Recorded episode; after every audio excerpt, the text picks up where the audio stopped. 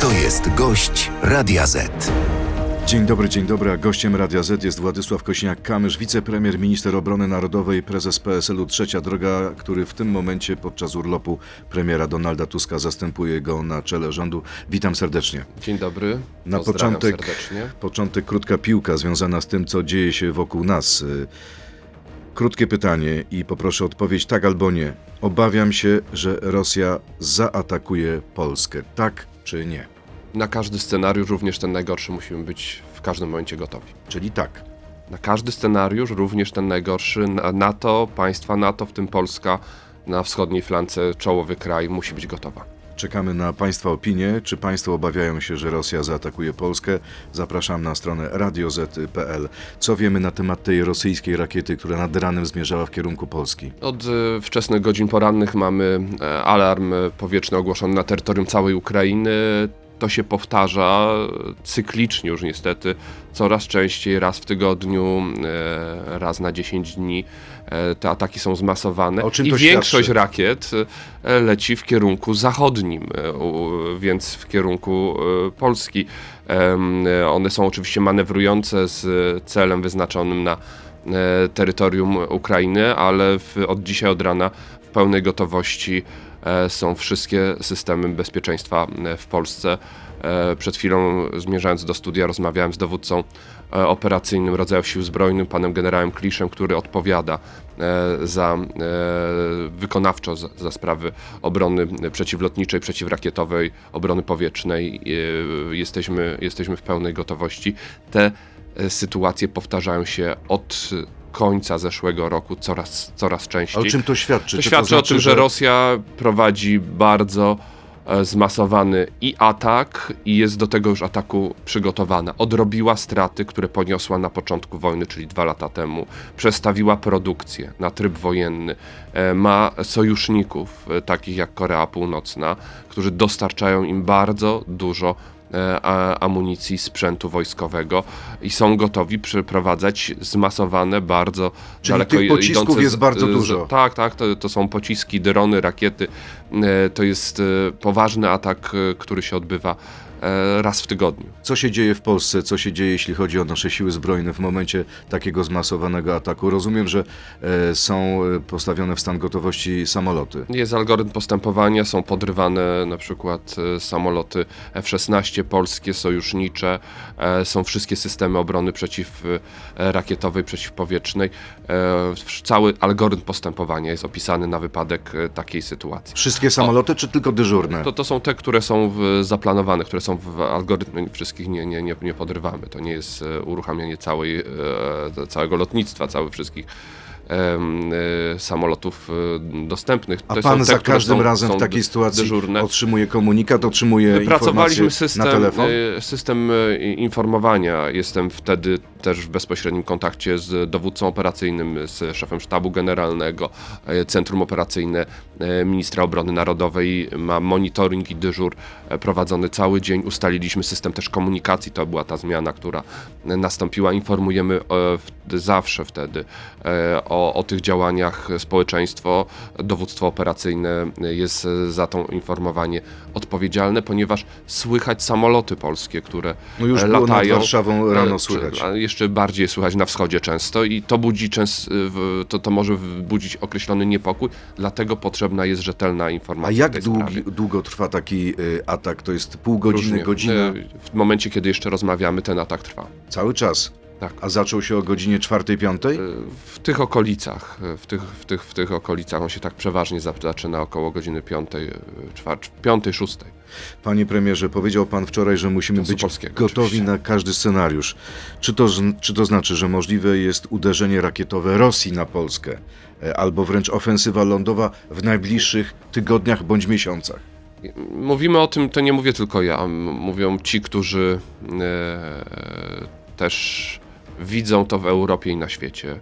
E, bardzo e, taka zmasowana akcja informacyjna, kilka tygodni temu nastąpiła w Szwecji, żeby Szwecja była gotowa. On mówił na każdą ewentualność, również na ewentualność konfliktu zbrojnego. Ale czy to jest mówił kwestia tygodni czy miesięcy, panie premierze? To jest gotowość, którą musimy uzyskać i mieć tą świadomość cały czas. Ja mówię też o, o tym, żeby nie oswoić się z wojną, nie przejść do porządku dziennego, że za naszą wschodnią granicą toczy się wojna. My po dwóch latach trochę mniejsze wrażenie na wszystkich, nie tylko na Polakach, nie tylko na nas. Robi, robią obrazy ataków właśnie, zniszczonych budynków, e, ofiar, które, które ponosi Ukraina. Nie można się z tym oswoić. To nie chodzi tylko o Polskę, chodzi o wszystkich naszych sojuszników. Chodzi o państwa e, nadbałtyckie, e, chodzi o e, przesmyk suwalski, chodzi o różne miejsca, które są strategicznie zagrożone e, i e, muszą być e, nie tylko monitorowane, ale musimy mieć świadomość społeczną.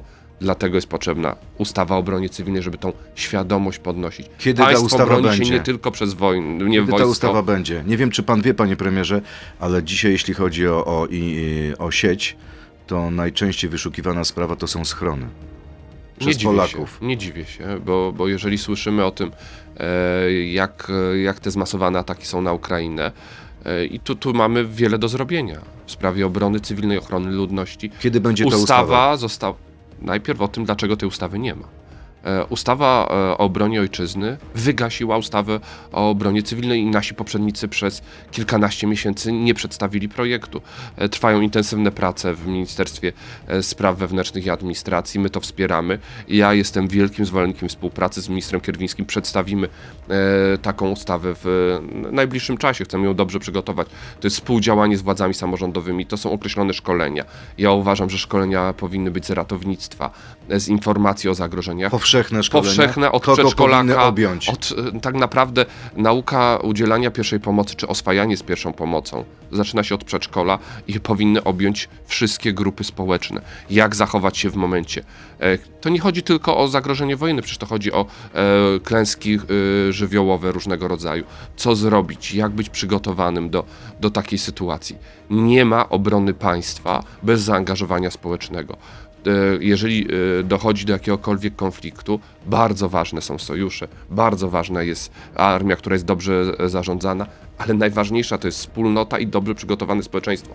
Obrona ojczyzny to jest obrona nie tylko siłami i środkami militarnymi, ale obrona ca- ca- całą wspólnotą narodową. Panie premierze, polityka, temat polityczny ewidentnie. Gazeta Wyborcza pisze, że w Ministerstwie Cyfryzacji doszło do awantury, bo w Centralnym Ośrodku Informatyki zatrudniona została Maria Thun, córka Róży Thun, europosłanki Polski dwa tysiące pięćdziesiąt. Miał się na to osobiście zgodzić pan y, wicepremier Gawkowski, ale premier Tusk, jak się o tym dowiedział, kazał ją natychmiast zwolnić.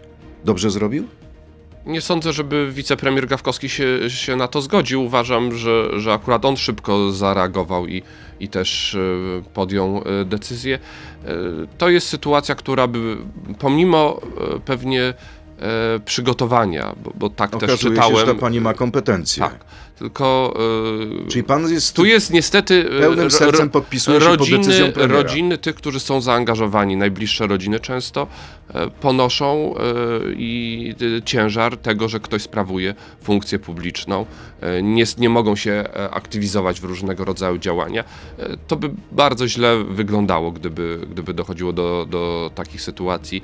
E, czyli tym się różnimy od naszych poprzednich. Pod tą decyzją premiera Tuska. Uważam, że tutaj trzeba y, zachować bardzo daleko idącą y, ostrożność, żeby y, nie dochodziło do sytuacji, które będą y, budziły wątpliwości, a rozumiem, że ta sytuacja pomimo przygotowania, i to jest niestety ten koszt, który rodziny polityków ponoszą, y, budziłaby daleko idące wątpliwości, pisze, osłabiałaby że, naszą siłę. Onet pisze, że politycy lewicy, ale także Trzeciej Drogi czują się wystawieni na pośmiewisko przez premiera, a poza tym za zwolnienie córki pani europoseł trzeba zapłacić duże odszkodowanie. Jeżeli to ma uczynić też bardziej transparentnym, przejrzystym i dać na przyszłość taką jasną i czytelną informację, to, to rozumiem, że lepiej tego typu sprawy mieć uregulowane na samym początku. Mamy swoje określone y, standardy, mamy te wartości, które są dla nas bardzo ważne. Ta transparentność jest, jest też potrzebna. Czyli y, przekaz jest prosty. Za waszej kadencji dzieci polityków nie będą zatrudniani w instytucjach państwowych. tak? Na pewno to by było niewskazane, gdyby dochodziło do tak, takich sytuacji, że w ministerstwie, jeżeli ktoś pracuje od lat w jakiejś instytucji, no to trudno, trudno też tutaj kogoś eliminować, bo jego tata, mama, czy tam e, najbliższa rodzina została e, ministrem, czy, czy jest parlamentarzystą. Oczywiście ta, każdą sytuację należy rozpatrywać indywidualnie. Panie premierze, krótka piłka, odsłona numer dwa, trzy krótkie pytania. Powinien wrócić po, pobór powszechny do wojska, tak czy nie? Pobór powszechny jest zawieszony. Czyli jest tak. Dobro... Do... Nie. Tak nie, czy nie? Nie, nie, nie. Jest dobrowolna służba wojskowa i powinna zostać czyli utrzymana nie. dobrowolna zasadnicza okay. służba wojskowa. Słowa prezydenta o Krymie zaszkodziły Polsce, tak czy nie? Bardzo dobra reakcja ministra Sikorskiego, który zakończył ten temat. Krym jest ukraiński. Czyli nie.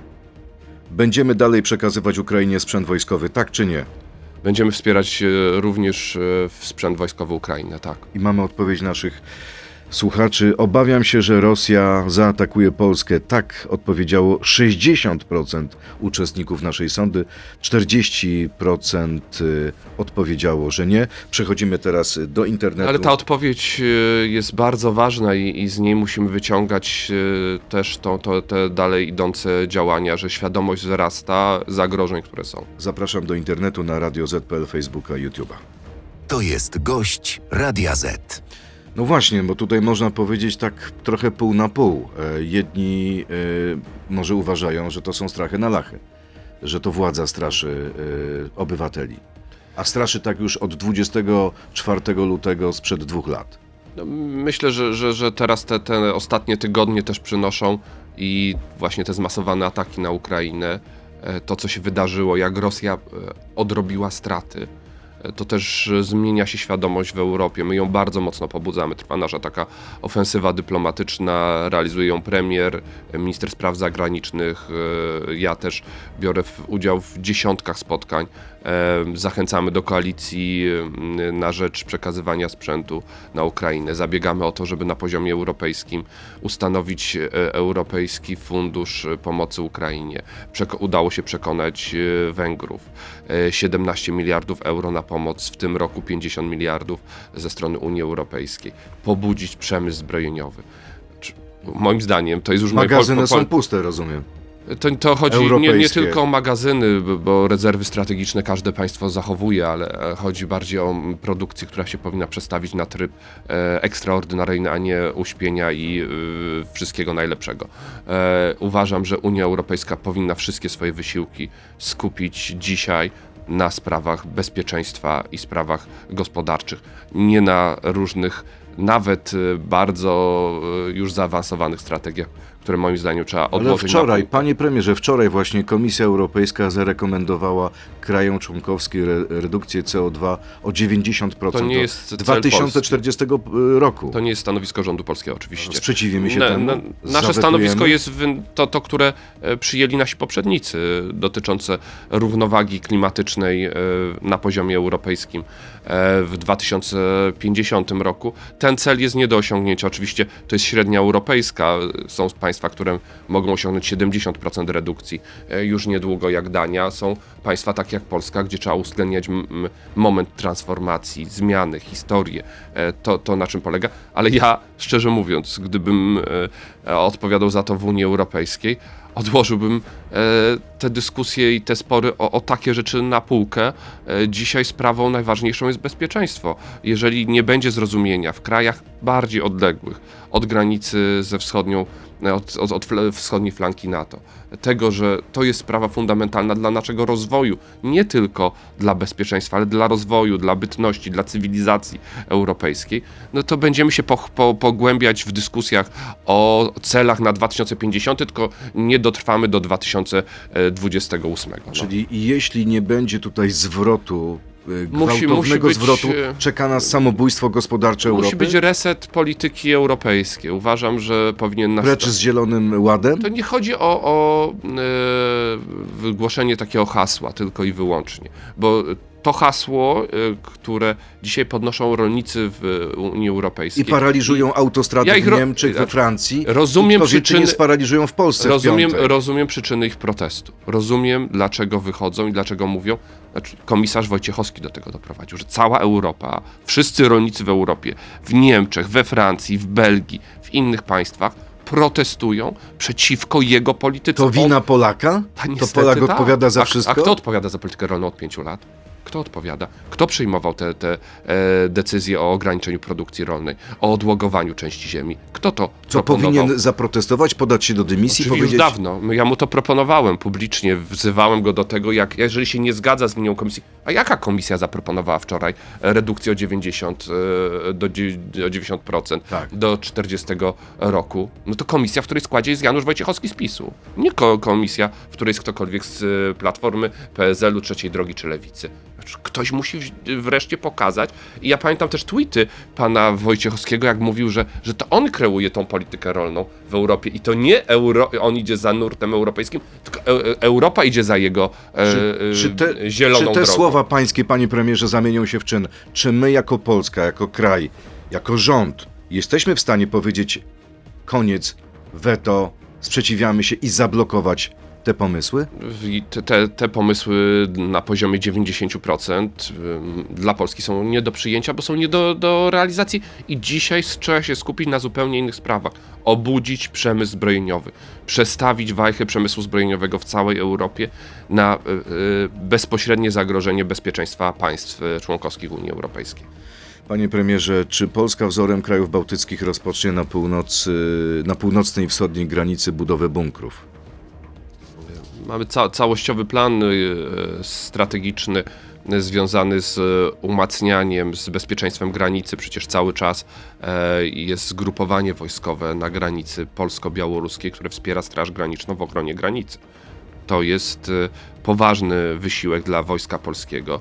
Yy, to jest już yy, pon- kilkadziesiąt tysięcy żołnierzy, którzy przewinęli się przez y, y, zgrupowanie wojskowe na Podlasiu. Y, to jest bezpieczeństwo i wsparcie g- granicy na południu, które też cały czas jeszcze y, utrzymujemy. Więc to zaangażowanie na wschodniej y, flance NATO, jeszcze raz będę podkreślał, to nie chodzi tylko o Rzeczpospolitą, chodzi o obronę całego sojuszu. Polska ma E, największą rolę do odegrania. Też współpraca z państwami bałtyckimi. Ja bardzo blisko współpracuję z ministrami Estonii, Łotwy i Litwy. E, szykujemy wspólne inicjatywy. Mamy wspólną inicjatywę amunicyjną że, na rzecz miliona sztuk amunicji e, dla e, Ukrainy. Oni teraz zaczynają tam budować tak, betonowe bunkry tak, tak, i gniazda i, karabinów. Będziemy robić to samo? I, y, to jest dobra strategia. Uważam, że to jest dobra strategia. Czyli pójdziemy w tym kierunku. Będziemy informować o wszystkich działaniach e, prowadzonych w, w celu wzmacniania polskiej granicy. Panie premierze, mieszkańcy podbydgoskich Białych Błot usłyszeli w nocy z soboty na niedzielę głośny huk i postawili na nogi wojsko i policję. Czy wiadomo już, co to mogło być? Czy to jakaś zabłąkana rosyjska rakieta, czy były jakieś testy e, firmy Belma, która jest częścią Polskiej Grupy Zbrojeniowej, a która jest niedaleko? Będę miał pewnie całościowy raport po dzisiejszym kierownictwie, w którym biorą wszyscy dowódcy. Jeżeli cokolwiek będzie do przekazania w tej sprawie. Nie miałem do tej pory żadnej informacji ze strony sztabu generalnego, ze strony e, najważniejszych dowódców e, o, e, o tej sprawie, więc jeżeli cokolwiek będzie, e, to będziemy informować. Czego mogą spodziewać się rezerwiści? Czy dostaną, czy już dostają wezwania na ćwiczenia? Ty, e, ci, którzy... E, po pierwsze mamy pobór, e, w sensie k- kwalifikację e, wojskową, kwalifikację lekarską, e, która się rozpoczęła pierwszego lutego i to jest standardowa procedura odbywająca się co roku. Są ci, którzy też będą dostawać informacje. Jest zasadnicza dobrowolna służba wojskowa i na nią bardzo mocno stawiamy, zachęcamy. Stąd podwyżki na przykład dla Wojska Polskiego, które są najwyższe, dużo wyższe od tego, co planowali nasi poprzednicy, o sześćdziesiąt siedem procent wyższe. Chcemy zachęcać, będą prowadzić... sześćdziesiąt siedem procent? O sześćdziesiąt siedem procent wyższe od tego, co planowali. tego co planowali. Będą wynoszą dwadzieścia procent. To jest wzrost dwudziestoprocentowy.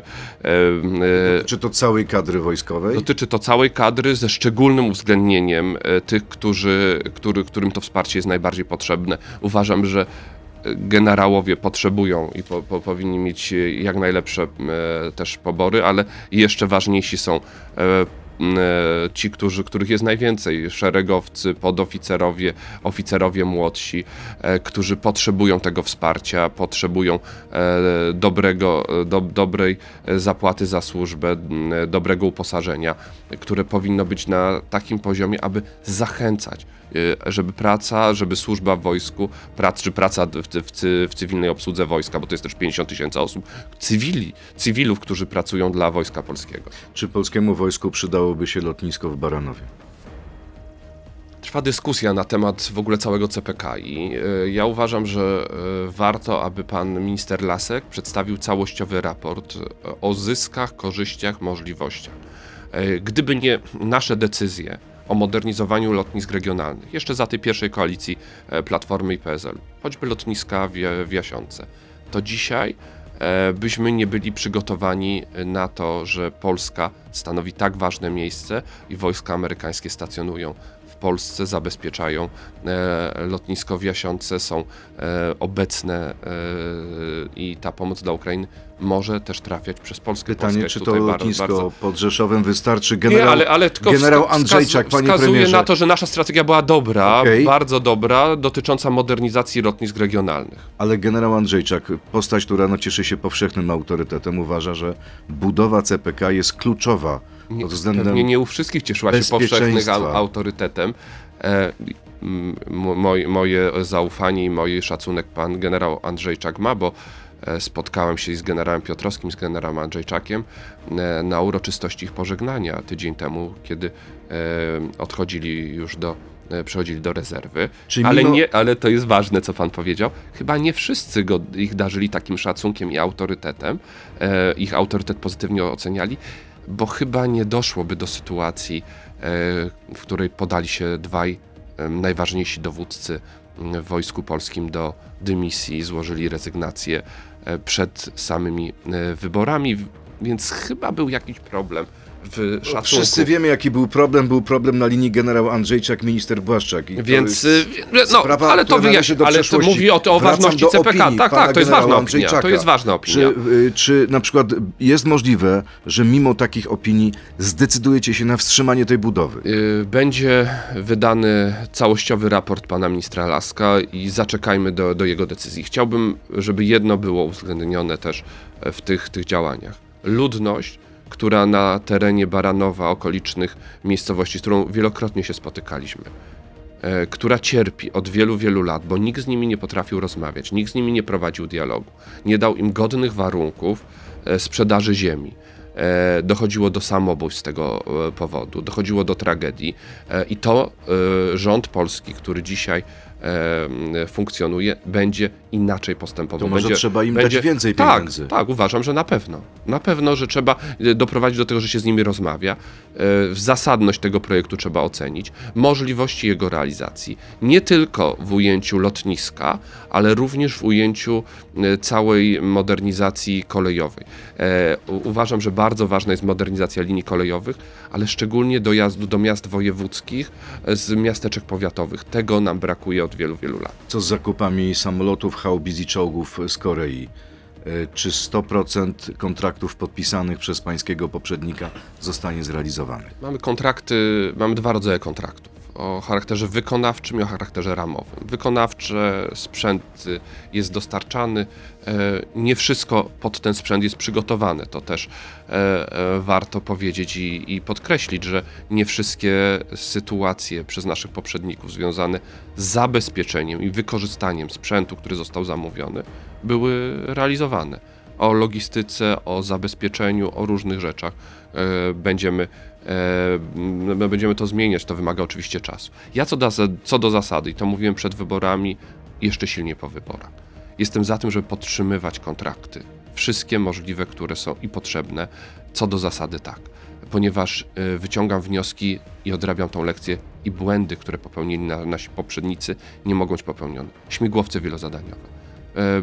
Mielibyśmy już pod tym względem transformację w lotnictwie, w siłach powietrznych, gdyby były śmigłowce wielozadaniowe, a ten kontrakt został zerwany przez naszych poprzedników. I to była bardzo błędna decyzja. Mówi pan o Karakale. Tak. dwa tysiące piętnaście dwa tysiące szesnaście. W szesnastym roku chyba zrywany, a w dwa tysiące dwudziestym pierwszym już znakomita większość tych śmigłowców byłaby dostarczona do Polski. A czy są pieniądze na te kontrakty, jeśli chodzi o Koreę? I to jest druga kwestia. Jest część wykonawcza kontraktów, które już idą, część ramowa, które będą jeszcze podlegają negocjacjom i zabezpieczenie finansowe. Ta oferta, którą w, w części przedstawili Koreańczycy, również współfinansowanie czy kredytowania, jest nie, nie do zaakceptowania. Ona jest po prostu za słaba. Ona jest niemożliwa do zrealizowania. W jakim sensie jest za słaba? Czy nie jest ona na tyle atrakcyjna, żebyśmy mogli ją zrealizować, ale trwają tutaj rozmowy. Dzisiaj też minister Paweł Bejda, odpowiedzialny za uzbrojenie, spotyka się ze stroną koreańską. Więc to jest ten proces umów ramowych, które negocjujemy w dalszym, w dalszym ciągu. Ale co to oznacza? Że za, dali nam za, za wysokie ceny? Znaczy ta, ta, ta oferta według analiz jest zupełnie nie do przyjęcia po prostu pod względem, fin... nie mówię o ofercie zbrojeniowej sprzętu wojskowego. Czyli rozumiem, że sprzęt jest dobry, ale za dużo żądają, okay, tak? Yy, to jest kwestia jeszcze yy, daleko idących dyskusji, na jaki sprzęt powinniśmy dzisiaj stawiać. Ja uważam, że powinniśmy w najbliższych latach mm, wzmocnić indywidualne wyposażenie żołnierza każdego rodzaju sił zbrojnych, bo tego brakuje i to jest moje zadanie, które muszę nadrobić. Powinniśmy bardzo mocno stawiać na obronę powietrzną, przeciwlotniczą, przeciwrakietową. Powinniśmy mocno postawić na statki bezzałogowe. Wczoraj decyzja prezydenta Ukrainy o utworzeniu nowego rodzaju sił zbrojnych, siły systemu bezzałogowe. Czy coś takiego będzie też w Polsce? Będzie podjęta Uważam, decyzja? Uważam, że, że jest to jak najlepszy kierunek i to będzie jeden z punktów strategicznych tej kadencji, w której ja będę ministrem obrony Czyli narodowej. Czyli powstanie w czasie pańskiej kadencji dowództwo tak, jak dobrze ocenia, nadzorujące drony, pan, tak? Ja, ja się tym różnię. Może nie zawsze zyskiwałem na tym politycznie. Potrafiłem powiedzieć dobre słowo o, o, o naszych następcach wówczas w sprawie polityki rodzinnej, świadczeń socjalnych. I potrafiłem zagłosować za pięćset plus, kiedy to jeszcze nie było modne. I nie wszyscy na opozycji za tym głosowali. Przypomnę, pierwsze głosowanie w dwa tysiące szesnastym roku tylko P S L w całości jako jedyny klub głosował za pięćset plus. I potrafiłem powiedzieć dobre słowo o tych, którzy przyszli po mnie. Nigdy nie usłyszałem tego dobrego słowa w moim kierunku. Za kartę dużej rodziny, za najdłuższe urlopy macierzyńskie, za żłobki, przedszkola, za złotówkę i inne rzeczy. Nie skarżę się, bo to jest polityka. Ale jest panu przykro. Nie, tylko uważam, że to jest po prostu gdzieś zatraciliśmy w, w walce politycznej, w walce wyborczej umiejętność powiedzenia, to wam wyszło. I ja jestem w stanie powiedzieć tak, co wyszło poprzednikom? Stworzyli Wojska Obrony Terytorialnej. Miałem tutaj... Chociaż pan był bardzo sceptyczny. Nie, byłem sceptyczny do jednego za zapisu, który zgłaszaliśmy i żałowałem, że tego nie przyjęto i tu, tu nie zmieniam zdania, że Wojska Obrony Terytorialnej nigdy nie mogą być użyte przeciwko obywatelom Rzeczpospolitej. Ten przepis przez pana ministra Macierewicza nie został przyjęty i przez większość wtedy uważałem, że to za błąd. Wojska Obrony Terytorialnej zdały egzamin, tak? I swoje zdanie, które wcześniej wyrażałem, zmieniłem i potrafię jeszcze raz to powiedzieć. Druga rzecz, e, Wojska e, Obrony Cyberprzestrzeni. E, to jest też komponent, e, dowództwo, e, które jest e, to, co się wydarzyło w tej sprawie, w działalności w, na rzecz cyberbezpieczeństwa, cyberochrony, e, cyberprzestrzeni. To jest też dobre i będziemy to kontynuować. One powinny osiągnąć pełną zdolność operacyjną w tym roku. W O T e, też będziemy rozwijać, będziemy inwestować. Rozmawiam z żołnierzami W O T-u, mówią, brakuje nam sprzętu, brakuje nam różnych rzeczy. Będziemy to uzupełniać. I tym się różnię od tych, którzy rządzili i tą różnicę, pomimo, że to nie zawsze przynosi zyski polityczne. Że czasem to jest kosztowne może politycznie, bo to dzisiaj jesteśmy tak, że ludzie, wyborcy oczekują może też takiej bardzo jaskrawości. Uważam, że w tym obszarze warto, tam gdzie jest ta możliwość kontynuacji, to kontynuować, gdzie trzeba naprawić. A niestety wiele rzeczy trzeba naprawić. Dobrze, panie premierze. Choćby nie wydanie aktów prawnych, które są podstawowej. To jest gigantyczne zaniedbanie naszych poprzedników. Panie premierze, kwestia uchwał dotyczących unieważnienia wyboru sędziów Trybunału Konstytucyjnego. Wszystkie media spekulowały, że zdarzy się to w tym tygodniu, jednak się nie zdarzy. Dlaczego?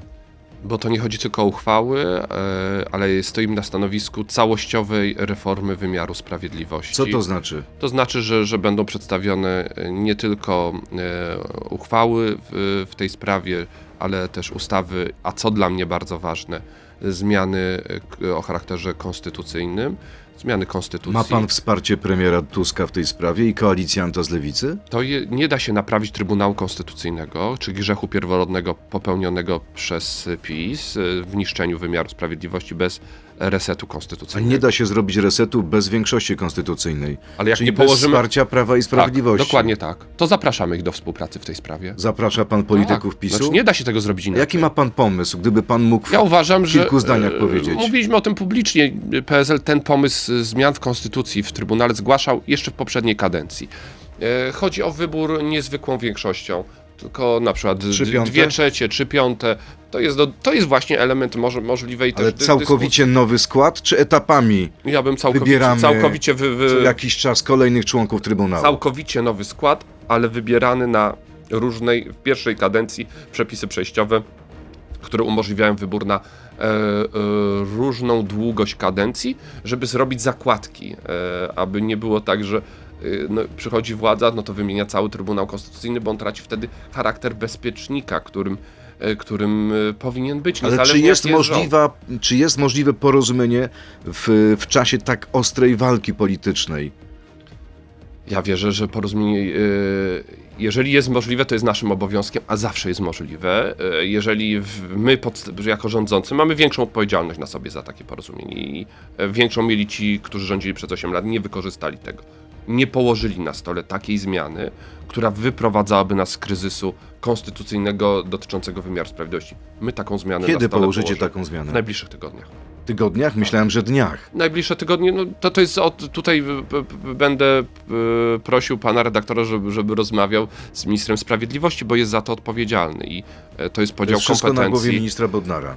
Wymiar sprawiedliwości, to, to prawda, jest w kompetencji ministra sprawiedliwości. To jest, myślę, dość zasadne i logiczne. Spółki energetyczne chcą podwyżek cen prądu, nawet o pięćdziesiąt do osiemdziesięciu procent. Czy rząd rzeczywiście nie zamierza e, przedłużyć tarczy ochronnej na drugą połowę roku? Po pierwsze, nasz rząd przedłużył. Bo poprzed... do, do czerwca. Tak, ale poprzednicy tego nie zadbali, o to nie zadbali, żeby te warunki również dla przedsiębiorców, o co P S L zabiegał i P S L zgłaszał taką poprawkę na etapie prac parlamentarnych, nasi poprzednicy nie zabezpieczyli tej pierwszej połowy roku, choć przeciągali do granic możliwości utrzymanie się przy władzy. Będzie przedłużenie tej tarczy ochronnej zamrożonej? Ja uważam, że, że musi być wsparcie, musi być wsparcie. Ale pan uważa, że musi, ale czy będzie decyzja rządu w tej sprawie? Jesteśmy przed de- taką decyzją. Nie było jeszcze rozmowy na Radzie Ministrów e, e, o tej sprawie. Jesteśmy zdeterminowani, żeby wspierać szczególne wsparcie dla gospodarstw domowych, dla małych przedsiębiorstw, który, którym jest bardzo ciężko funkcjonować w tych warunkach, które e, dzisiaj Czy może pan powiedzieć, panie premierze, naszym słuchaczom, słuchajcie, drodzy słuchacze Radia Z, nie będzie podwyżek o pięćdziesiąt do osiemdziesięciu procent cen prądu do końca roku. Gwarantuję to wam ja, wicepremier Kosiniak-Kamysz.